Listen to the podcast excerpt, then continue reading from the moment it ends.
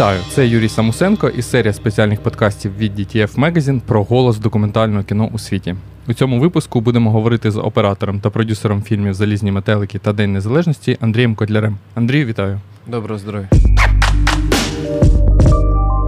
Скажи, як ти прийшов в документалістику? Е, я навчався в університеті Карпенка Карого на операторському факультеті, і, власне, ну, в університеті Карпенка Карго я не скажу, що у нас прям був великий уклон на документальне кіно. Е, наша майстерня, ну, ми більше займалися да, ігровим кіно, ігровою формою. І, в принципі, в університеті більше завжди було ігрового кіно. Е, але все це було до подій Революції Гідності. Власне, це все змінило, да? змінився ритм, змінилися теми. Е, очевидно, що у всіх кінематографістів був, е, була потреба в прояві громадянської позиції. Я був студентом тоді на третьому курсі. Е, я сам знімав якісь речі там зі студентами, багато фотографував. От, ну, Тобто я шукав змогу якби, якимось чином. Ну да, проявити себе і допомогти своїй країні в шляху до європейського майбутнього чи до повернення до європейської родини. От потім була драматична історія з затриманням нашим. Е, були студенти Карпенка. Я один з них, які були затримані на Майдані. Е, ну на Майдані, як ми верталися в гуртожиток. І коли я сидів під домашнім арештом, я написав Володі Тихому, одному з засновників Вавилону 13, написав, що я, типу, колись же вийду.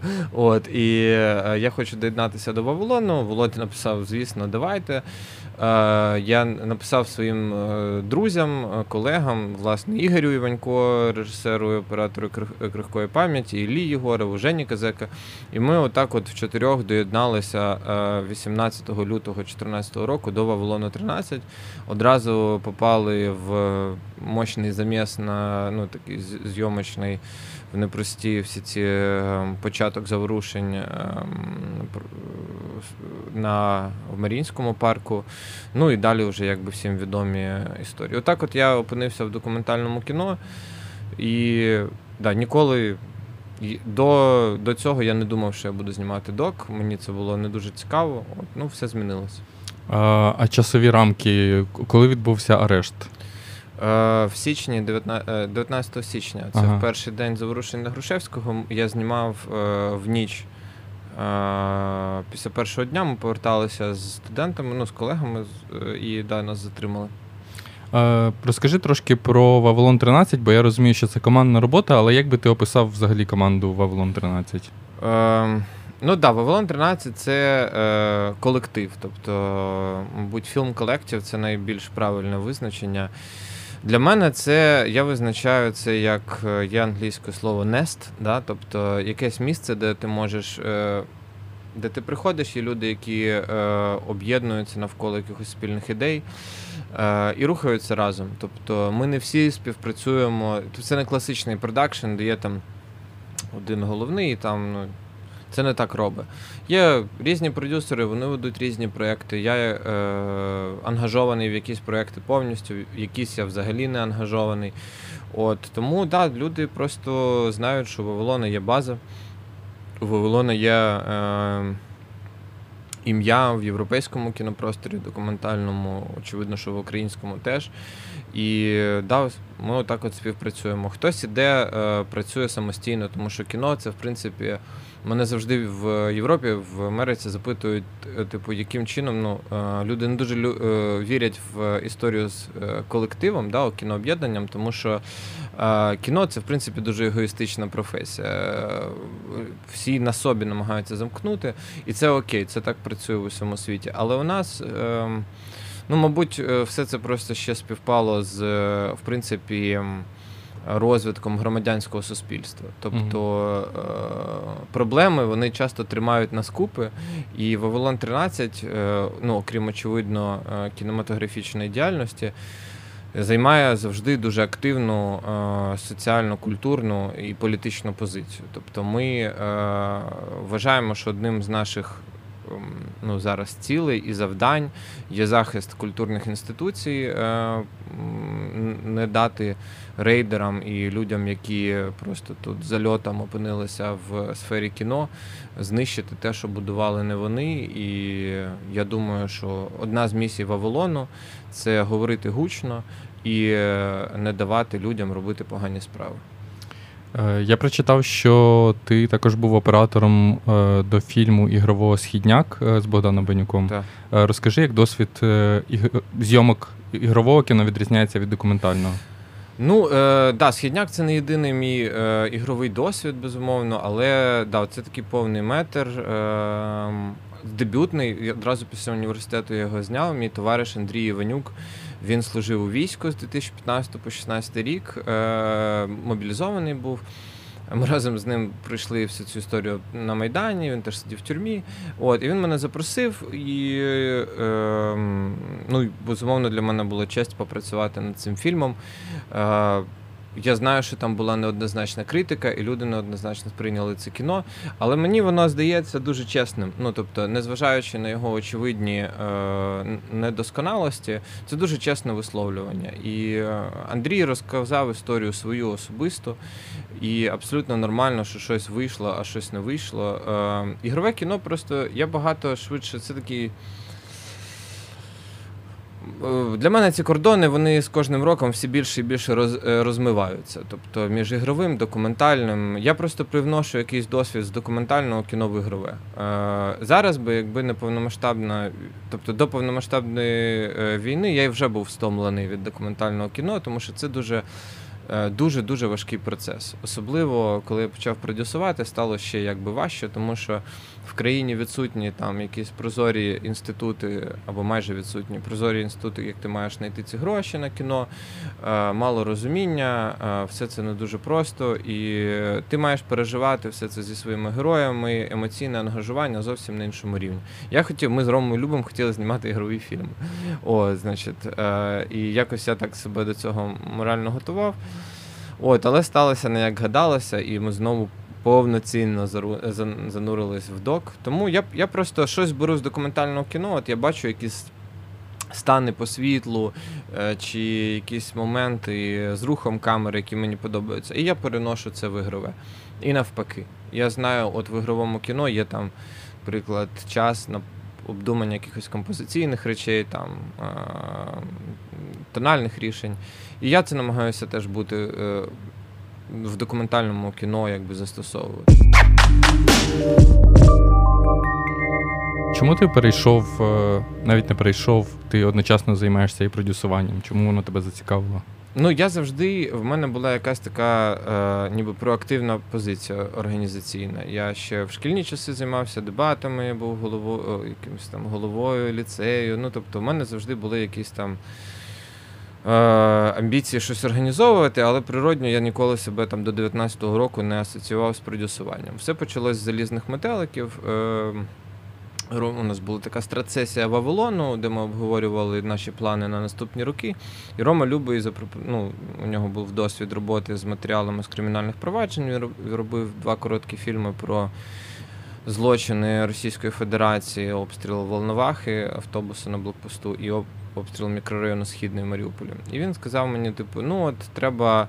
Е, Давай подумаємо в справі MH17, якби. Давай будемо рухатися. І на той час, ну, взагалі, якби в документальному кіно зараз працює багато класних продюсерів. А, Роки назад, там 5 років тому, 6 років тому, ну дуже мало людей працювали з документальним кіно, тому що воно не приносить стільки грошей, е, на ньому не е, якби є в продажах. Sorry, е, на ньому не можна заробити на виробництві, тому що ну просто там менше грошей. У нас не було продюсера. І я і тоді був open call Українського культурного фонду на девелопмент ще Український культурний фонд до того моменту, поки його рейдернули. От, е, І там були прозорі правила гри, і доволі, типу, очевидна аплікаційна форма. І я кажу, ну давай я типа, ну, візьму на себе цю двіжуху е, і попродюсую. А там, типу, буде видно. Якщо ми когось е, вхопимо, ну то чудово. От. Ну, от так от, типу, з подачі на УКФ почалася довжелезна історія в 4 роки. І ми запрошували потім виконавчих продюсерів. Я е, комунікував з колегами, які мають більший досвід, питався за бюджети, за всі ці звітності, паперову роботу. А вже е, плюс ну, Володя Тихий, в нього був досвід, теж продюсування, очевидно, набагато більше, ніж у мене.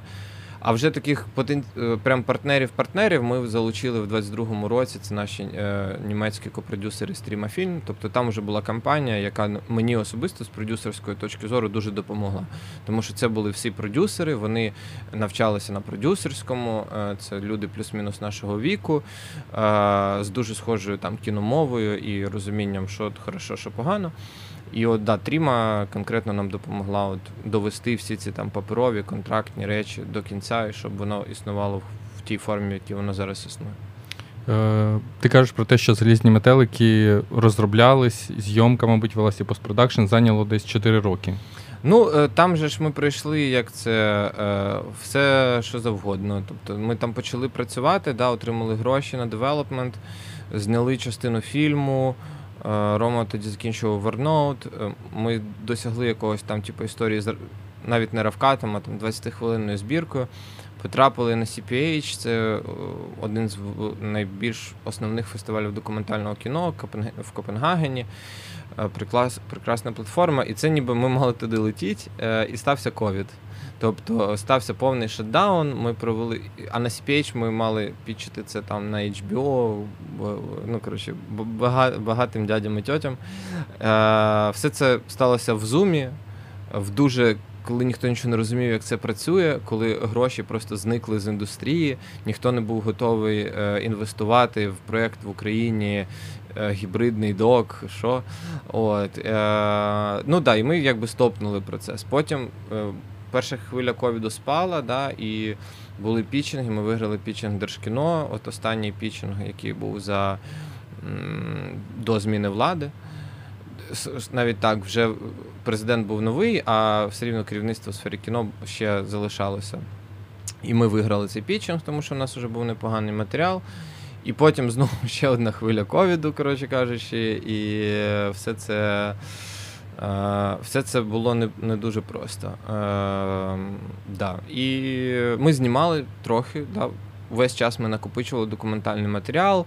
У нас було декілька експедицій в Амстердам. Ну, не в Амстердам, конкретно в Амстердам, в Нідерланди. Ми слідкували за судом е, трохи. І да, ми знімали ці е, ігрові епізоди. Через те, що це єдиний плюс, коли ти оператор і продюсер, що ти можеш якби делегувати більше грошей на речі. Там я от розказую історію, як у нас був location scouting для однієї з локацій.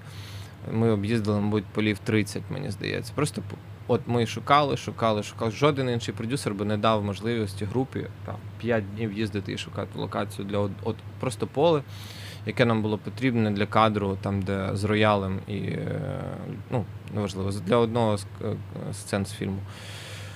От Тому ми отак от працювали, і до повномасштабного вторгнення ми накопичували. Тобто ми зняли один день, пішли в монтаж, через три місяці, там, через два місяці повернулися, зняли ще один день. Тобто ми дуже скрупульозно все вираховували, і фактично все, що ми знімали, воно є в цьому фільмі, крім однієї сцени. От е, Це дуже класний показник, тому що ми реально виходили з одного з цього дня з там з чотирма хвилинами корисного хронометражу. Це класно. Е, давай трошки проговоримо, бо я так зрозумів, що ми не пояснили, що це за фільм Залізні метелики. Це фільм дослідження про е, трагедію рейсу MH17. Ем, але разом з тим мені було цікаво проговорити з тобою ще твою залученість як оператора, тому що фільм е, в більшій мірі складається із хроніки, з новин, в тому числі з російської пропаганди, що теж дуже цікаво подивитися, як це працювало. І разом з тим там є і зйомки суду, і е, ти називаєш це ігрові ну, е, епізоди. Е, англійською це називається fictional recreation, да? тобто ті епізоди, які містять собі, е, в собі там фізичний театр або ці от рекреації з шахтар, шахтарями, чорнобілі сцени, да, зняті нами. Ми от будували з Ромою по чуть-чуть оцю от кіномову, да, для того, щоб воно не виглядало аж надто і- ігрово. Е, і ну, от щось ми шукали цей баланс між ігровою, ігровою формою і документальною. Баланс в руху камери пер, е, першочергово. Він не мав виглядати якимось надзвичайно елегантним чи досконалим. Тобто я дуже часто брав просто камеру на плече і йшов, і не боявся якихось там надмірної тряски чи схожості з документальним матеріалом.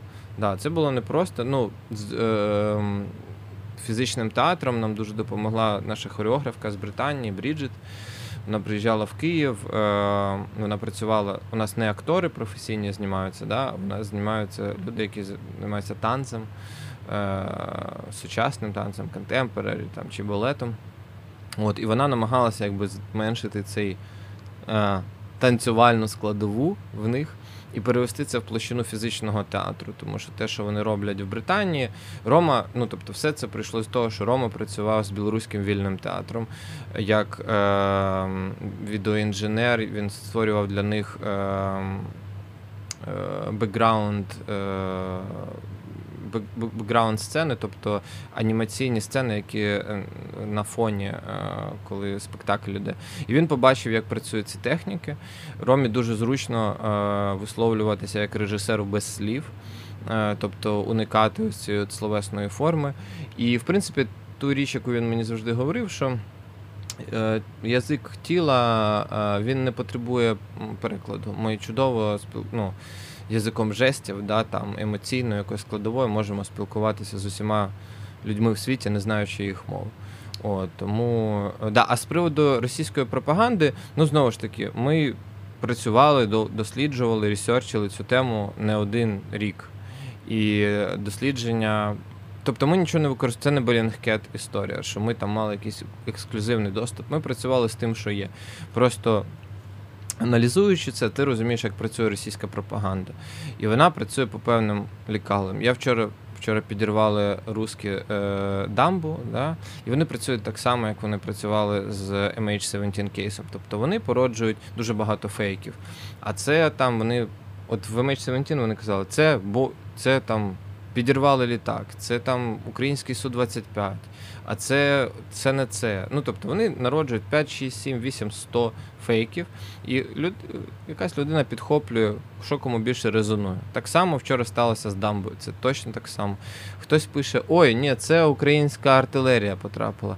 Ой, ні, це просто там вона стара і вона е, рухнула. Ой, ні, це просто там рівень води, і вона отак, от матушка природа, так зробила. Тобто вони роблять все так само. Вони намагаються заплутати світову е, світову спільноту в першу чергу.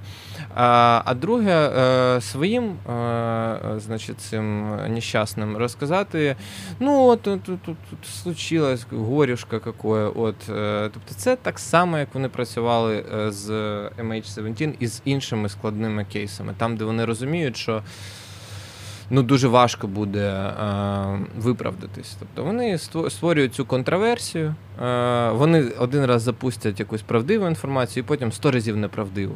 І от навколо цієї контраверсії вони намагаються сховатися. Це їх тактика. Я пам'ятаю, сьогодні і вчора е, з'являлися зображення тварин. Е, які тонуть у воді, і mm. дуже багато це було зображень насправді з Пхукета з 2022 року. Так, да, це е, це теж е, один. Я просто я не дивуюся цьому. Тобто для мене це дуже зрозумілий метод, яким чином взагалі, тобто, як це відбувається? Десь в Твіттері, там, наприклад, або в Фейсбуці якийсь noname аккаунт закидає цю новину, вона десь публікується. Да?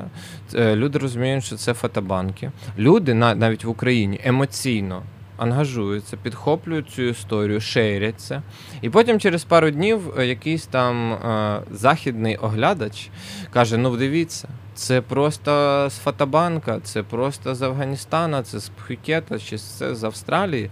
Це от отак фейки українці роблять. Тобто нам, українцям, потрібно як це розвивати медіаграмотність свою, намагатися. Я розумію, ну люди мають рідних там, вони не думають, вони шейрять, вони хочуть розказати це світу. Але потрібно підписуватися на е, журналістів українських, яким ви довіряєте. Є там різні проекти, є UA Animals, є там Ukrainer поїхали туди. Я читав вчора пост. Є багато журналістів, які вже там і вони фотографують От це не дуже проста конструкція пояснити всім всім людям, але ми в такі часи живемо, що да, потрібно вчитися медіаграмотності і розуміти, що русські будуть е, використовувати найменший шанс для того, щоб. Ну, у них не вийде відбилитися, тому що очевидно, що 21 століття, розвідка і все це типу доволі легко буде е, доповісти. Але збити ось цей от перший якби хвилю санкційну хвилю якихось таких дій, вони зможуть за рахунок за рахунок контраверсії, за рахунок того, що вони будуть казати все, що завгодно, що це полнолунія і там, я не знаю, марсіани атакували Каховську ГЕС. І да, і, і будуть казати, що українці постять фоті, фотки котиків, а це це не ті котики. Ну тобто треба думати головою. А я питаю часто документалістів про те, чи вони самі не підпадають під е, пропаганду, під її вплив, тому що іноді вона буває настільки якісна, і часто вона надходить е, через якісь маніпуляції е, навіть серед журналістів. І один із таких свіжих прикладів був на початку повномасштабного вторгнення мітки. Е, Історія, на яку купилась навіть наша держава е, і розповсюджувала цю інформацію. Як тоді вберегтися взагалі від такого? Ну, є є вдалі інформаційно-психологічні операції противника. Очевидно, є вдалі. От там мітки, там ще щось е, було таке. А е, ультрафіолетове світло в вікнах, пам'ятаєте? Всі там стріляли бідних цих, хто кактуси ростить в себе на підвіконнях. Ну не розуміючи, що літак в 21 сторіччі він наводить е, свої ракети зовсім за іншими даними. Він летить на величезній швидкості. Він не зможе там побачити на солом'янки, хто там ростить. Е, Ганджубас. О, тобто е, в себе у вікні. Ну, я не знаю, просто країна, е, як країна, вона має випрацьовувати зрозумілий алгоритм дій і пояснювати людям, що таке фейки, як вони працюють. Е, ось ось цим, з ось цим, з ось цим. Ми, як документалісти, як люди, які говорять з європейською світовою аудиторією, ми теж пояснюємо людям що є різні форми пропаганди. Є форми пропаганди, коли вони е, окупували весь спорт світовий е, росіяни, да, е, з, е, ну, просто заливаючи все це грошима. Зазвичай це просто бабло. Е, так само в культурі. З культурою набагато складніший кейс, да, тому що дуже багатьом колегам вони такі, якби емпати в Європі аж занадто, і вони там переживають: ой-ой-ой, митці біжуть з Росії. А ти їм пояснюєш, що Росія там століттями оцею м'якою силою дипломатії. Вона просто створювала офіси КГБ на виїзді, е, там центр російської культури в Берліні, в Варшаві. Це величезні монументальні будівлі, через які вони там Отут от ми чуть-чуть, значить, этого Толстоєвського покажем, а вот тут вот у нас буде какой-то там кагебіст на зустрічі, а от тут от у нас буде Лавров приїде. Тобто вони ну, намагалися це там балет е, і і, і т.д. і т.п. Е, це дуже складна конструкція. Е, ну, Люди пишуть наукові дослідження з приводу пропаганди. От, е, ну, Це все вже було багато де. Е, найкращі е, доробки Третього рейху, пана Геббельса і його команди використовуються Російською Федерацією. Е, І це ну, все це вже було. Німці проводили Олімпіаду в Берліні за скільки? За два роки до е, початку Другої світової війни. І е, прибирали звідти там надписи, там жидам тут не місце, да, там євреї тут не і і навіть дозволили чорно темношкірим атлетам приїжджати в Німеччину. Да. Це все було. Це було в Сочі, це було з. Ем, чемпіонатом світу по футболу в Росії в 18-му році чи в 19-му. О, тобто вони намагаються просто влити купу бабла, сказати, ой, ми тут ні при чому, ми взагалі ну, ми за мір, е, а це все якісь регіональні конфлікти. І от, от вони сіють це зерно. Нам потрібно, як країні, ставати сильнішою, посилювати свою присутність е, в світі і е, просто крок за кроком це буде супер важко, але ну, розповідати світу, що Україна самобутня нація з самобутньою культурою, і не треба нас тут е, сажати за стол переговорів. Ми самі розберемося. Ви так довго працювали з Романом над залізними метеликами, і це така досить складна і травматична тема. Чи не виснажує вона вас протягом е, зйомок? Е, як ви взагалі абстрагуєтесь, коли ви не знімаєте таке кіно? Виснажує. Виснажує, і стосунки виснажує, і е, безумовно, ну це все дуже непростий світ, тому що це не історія про він-він. От що все, ми на Санденсі, ми в Берліні, ми тут, коротше, ні, це вже вихлоп. Будь-яка команда, я думаю, будь-якого з фільмів в національному конкурсі, взагалі, вона проходить через випробування емоційне. І да, і сваримося час від часу, і є якісь недороз... ну, це нормальний процес також. Ми з Романом друзі, ми спілкуємося поза кіно. От. Мені особисто допомагає джиу-джитсу. Всім раджу. Я от ходжу, борюся сам з собою, з людьми. І от джиу-джитсу на якомусь етапі стало для мене місцем, е, де я можу забути про якісь там проблеми кіно чи ще чогось. Я просто заходжу в зал, одягаю білий гі. Е, йду на татамі, і мені окей від цього. І в принципі будь-який спорт мене завжди вивозив. Е, з ну, з будь-яких емоційних станів я завжди знаходив виплеск в спорті. У нас в подкасті був Володимир Тихий, і він розповідав про те, що Вавилон 13 готує один із таких проєктів, е, до якого залучений безпосередньо Роман Любий. Це анімація, е, але він цікаво це пояснив, тому що каже, що Роману ем, немає що показати дітям, бо всі його фільми про війну. Е, як ти думаєш е, про це в контексті своєї роботи? Чи хотів би ти абстрагуватися теж від цієї теми лише тому, що тобі потім не буде що показати дітям? Проект Нечиста сила. Ми зараз в такому е, девелопменті по ньому. От Вавилон отримав грант на девелопмент від Європейського фонду солідарності. В Каннах отримували нагороду. Е, Я розумію Рому. Рома батько прекрасної восьмирічної Орисі. І е, справді в українському діти в Україні переживають страшне, ну, страшні речі. Люди живуть в бомбосховищах, в метро. Е, дуже погана якість освіти зараз, е, розірвані соціальні зв'язки. Діткам просто важче, у них немає твіттеру, щоб написати про е, це якби тред.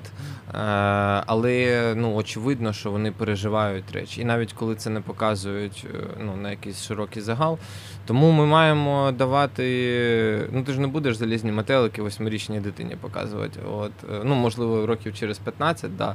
От, Тому це прекрасна чуттєва ідея Роми. Е, там є гарна, е, гарна літературна основа. З якою ми працюємо, ми залучили е, прекрасного українського письменника Олександра Мехеда. У нас гарна команда, вже міжнародна. Це теж україно-німецька копродукція. Єдине, що що анімація вона ще дорожча, ніж документальне кіно в рази. І зараз е, ми да, отримуємо гроші на на девелопмент, щось знімемо пару сцен і будемо шукати додаткового великого фінансування. Да, Але це знову ж таки це такі, ну, гібридна анімація. Це не класичний там Pixar, Disney. Ми не хочемо тягатися з цим кіно, е, з цією анімацією, там, з якимось той історії чи з Гільєрма Дель Торо. У нас ніколи не буде бюджету в мільйони, мільйони, мільйони. Це буде знову ж таки якийсь такий наш унікальний шлях, бо ми будемо працювати з різними техніками, там, з ляльками, я не знаю, з пластиліном, з 2D-анімацією мальованою. Ну, Просто от будемо розповідати цю історію для дітей. Питомо українську історію, написану українським автором. З українською міфологією, тобто там не буде ні, е, якихось запозичень. Ми будемо розповідати е, казку, е, яку читали українським дітям 150 років тому. Це чудово, як на мене. Е, сама анімація буде англомовна, чи вона буде знову без слів? Е, Ні, вона буде. Ну це взагалі дуже важко поки сказати, скільки там буде слів. З анімацією набагато простіше, в принципі, тому що там закадровий текст, якби, і її набагато простіше і продавати, і дистрибутувати за кордон, тому що ти можеш просто ну, у Францію поїхав, наняв команду, фран... ну, твої дистриб'ютори вже цим займаються. Як от ну, з мавкою, наприклад, да, зараз вона ж усюди виходить е, локалізовано мовою, тому що діти не читають субтитри комп'ютері. Тобто Але вони робили її англійською мовою спеціально для того, щоб продавати її в різні країни, і вона або залишалася з англійською мовою, або дублювалася, або Ні, ми не будемо робити спеціально англійською мовою, е, тому що, ну я не знаю, якось в мене немає е, такого Ну, знову ж таки, ми не оперуємо бюджет бюджетами в десятки мільйонів гривень зараз, і у нас немає там супер задачі. Мавка просто коштувала як один патріот, здається. Е, да, Тому ну тобто. У нас зараз немає. У нас є задача розповісти світу історію, е, пов'язану з українським фольклором, базована на українському фольклорі. Е, я думаю, що у нас є зараз е, після наших е, міжнародних досвідів да, перебування в Америці, в Канаді, в Європі, в Північній Кореї, Південній Кореї, sorry, там буде прем'єра в Австралії. У нас є розуміння, що нам потрібно доносити українську культуру до світу. І ті речі, які ми будемо, про які ми будемо говорити, вони полікультурні. Діти у світі усюди однакові. Ну, тобто у них однакові переживання, плюс-мінус, однакові герої. От, просто ми зможемо ще там манюній камінчик в розуміння України вкласти е, і анімаційним фільмом. Тому що мені дуже сумно, що Україну е, зараз знають виключно через війну. От, е, і українську культуру досліджують через війну. Навіть їх найкра... її найкращих представників, там, я не знаю, Валіка Васіновича, Рому Бондарчука, Володю Тихого, Рому Любого, Марину Степанську, всіх цих режисерів досліджують через е, їх е, творчість про війну. А українська культура вона багатогранна, е, мальовнича, красива, і у нас є простір для того, щоб розповісти. В мультику теж буде ну, якби війна і Росія, вона десь по фону. Тому що там є негативні герої, очевидно, які там є такі е, русські волки.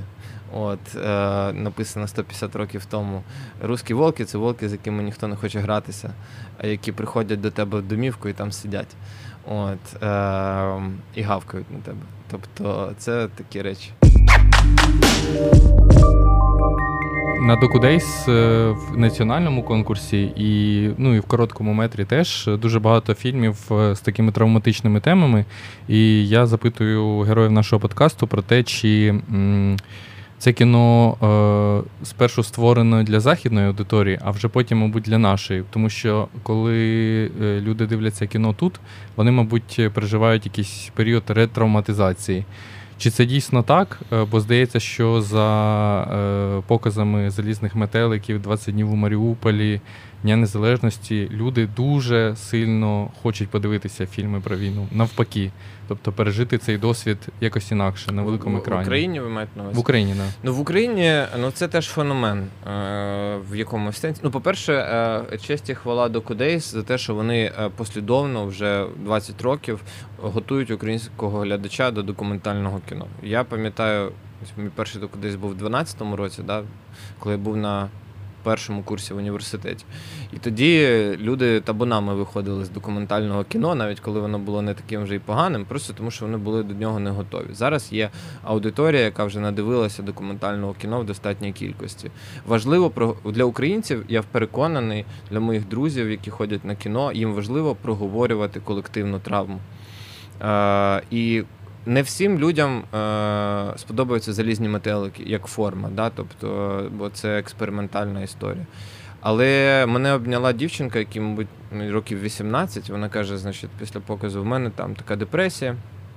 І каже: Я вам дуже дякую, Андрію і Роману, за те, що ви мене провели е, цим фільмом, розказали цю історію. Я відчувала себе дуже захищеною в цій історії, що ви мене не, не травмували, але я знала більше про цю справу. Є люди, які йдуть на 20 днів Маріуполі. і, е, 20 днів Маріуполі визначний документ часу. І ну, фільм, який там через 30 років будуть е, в усіх університетах світу, які займаються там темою медіа, журналістики, військової журналістики, досліджувати і розбирати на там молекули. Але не всі люди можуть дивитися 20 днів Маріуполі в Україні. Це очевидно. В залізних метеликах е, очевидно менший рівень травматизації для людей, е, тому що темі вже 9 років, і в принципі у нас форма трошки інша.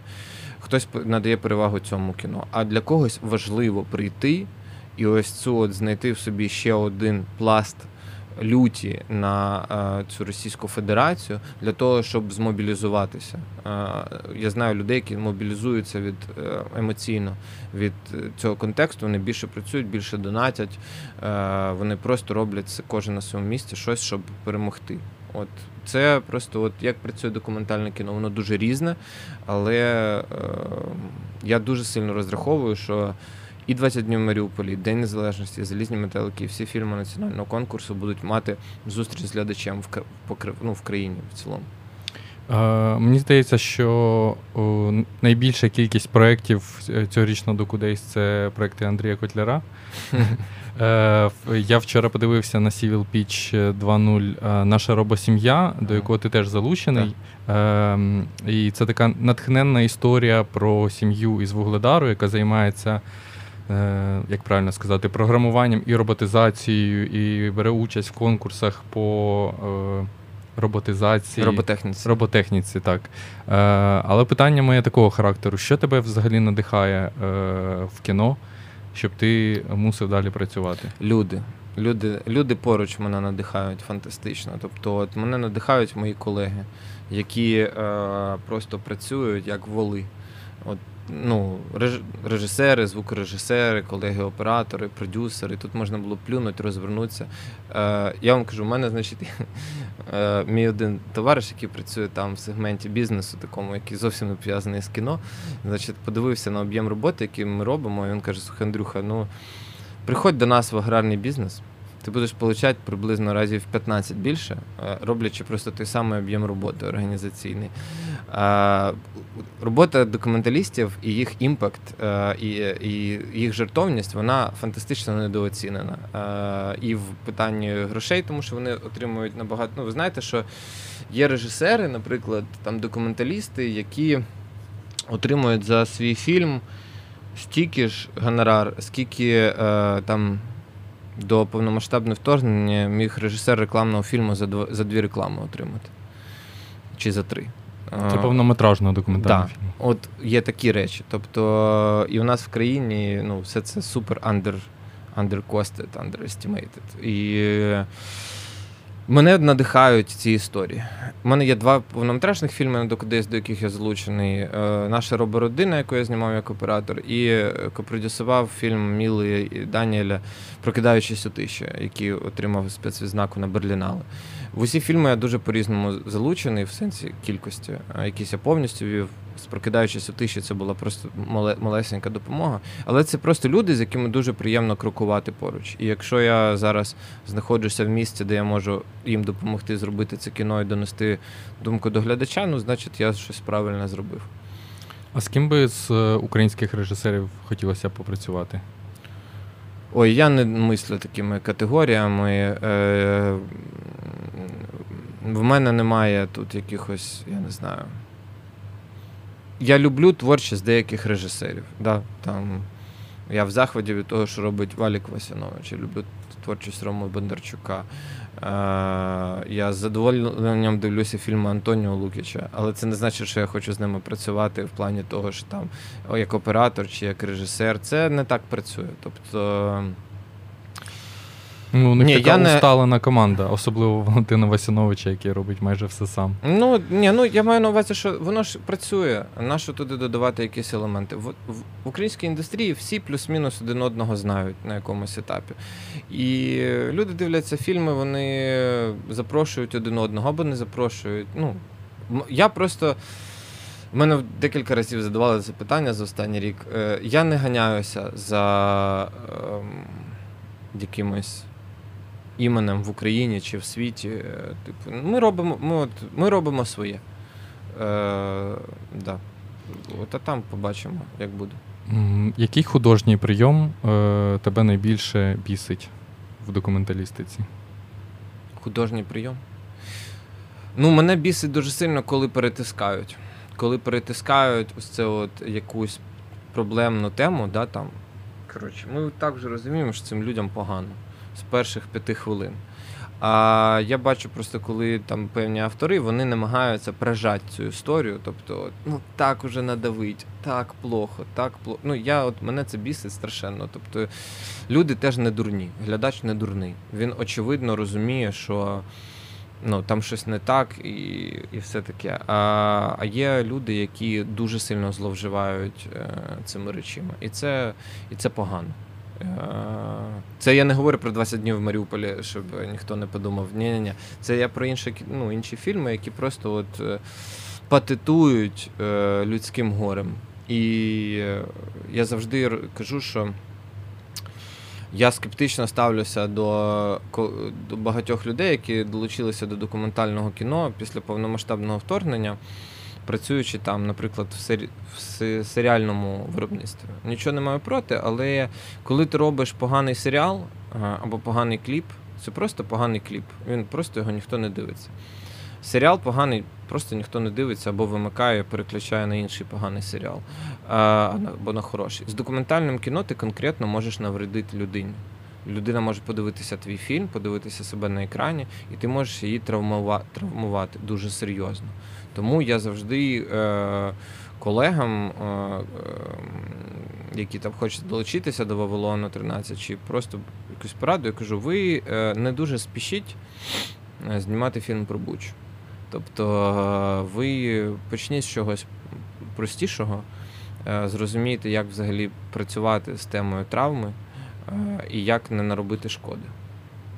Але у нас уже є фільм про Бучу, і навіть не один, і в розробці ще багато. Ну, е, я знаю, що на Докудесь е, є фільм, да, е, Весна повернулась в Бучу, але я чув тільки хороше е, про це кіно, що воно доволі там з рівнем емпатії знято з відповідним. Е, ми не. Ми не зможемо різати кабіля людям на зйомках да, і казати, що не знім. Але ми як індустрія, і чи ми як представники мож, мусимо говорити про те, що люди добрі, подумайте, що ви робите з українським глядачем, і подумайте 55 тисяч разів, куди ви лізете. І чи потрібно нам зараз робити ігрове кіно про е, військові злочини, е, які ще не до кінця описані, е, не до кінця люди понесли покарання за них, тобто взагалі не понесли по ним покарання. І взагалі це відкрита рана в українському суспільстві. Чи нам потрібно зараз робити ігрову форму про це?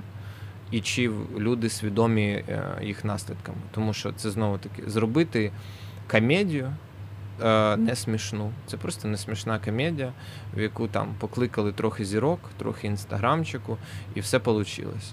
Е, коли люди лізуть в тему, яка пов'язана зі страшними злочинами Росії і зі страшними травмами українського народу, е, треба думати головою. І е, мене шокує, е, що люди з біографі... з фільмографією, яка містить в основному е, продукти серіального виробництва для е, третєсортного російського каналу, лізуть в ці теми. Мене це шокує, дивує. Але знову ж таки, ми в демократичному суспільстві живемо, і тільки глядач їм може фінально сказати, що друже, ти не туди пішов. Чи є якась історія, яку хотілося б е, розповісти як режисеру? Ні, я як режисер взагалі себе не уявляю. Це знають всі мої колеги, які зі мною працюють. Ні як режисер, ні як сценарист. Я ніколи нічого не буду знімати, писати, не дай Бог. Мені хватить цього, е, значить, е, продюсерського е, проєктів. Я взагалі хочу після повномасштабного вторгнення повернутися до більше операторської знімати і знімати рекламу кетчупів. Уже от якби е, от, хочеться півроку просто знімати кетчупи і майонези, і курку рябу. От, е, і працювати з і щоб моєю найбільшою проблемою було те, що колір кетчупа в кадрі виглядає неприродньо. От, а не те, що мій документальний герой там не знає, як вивести свою родину з окупації. От я піс... в мене буде дуже серйозний, якби після перемоги. Е, я це так повернуся. У нас ну, є дуже класні напрацювання з Ромою. Е, Ми мали, ми пітчингували разом з Дашою Басель е, кіно Донбас Drum'n'Bass. Я був на пітчингу От, на е, Одеському кінофестивалі. Да, так. нам не дали держкіно грошей свині. От, абсолютно корупційна оця от гидота.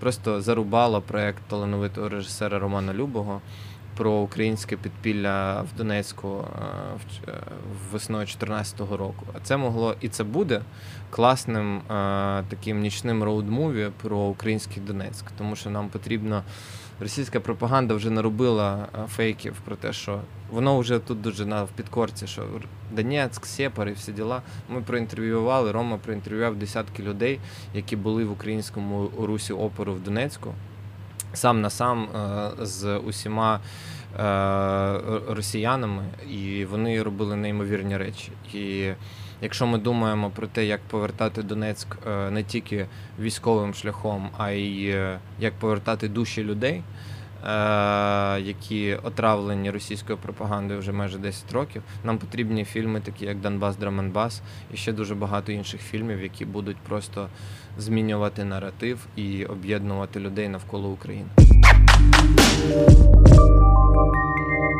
Дякую, Андрію, за розмову. Дякую вам. Е, Це був подкаст DTF Magazine. Почуємося.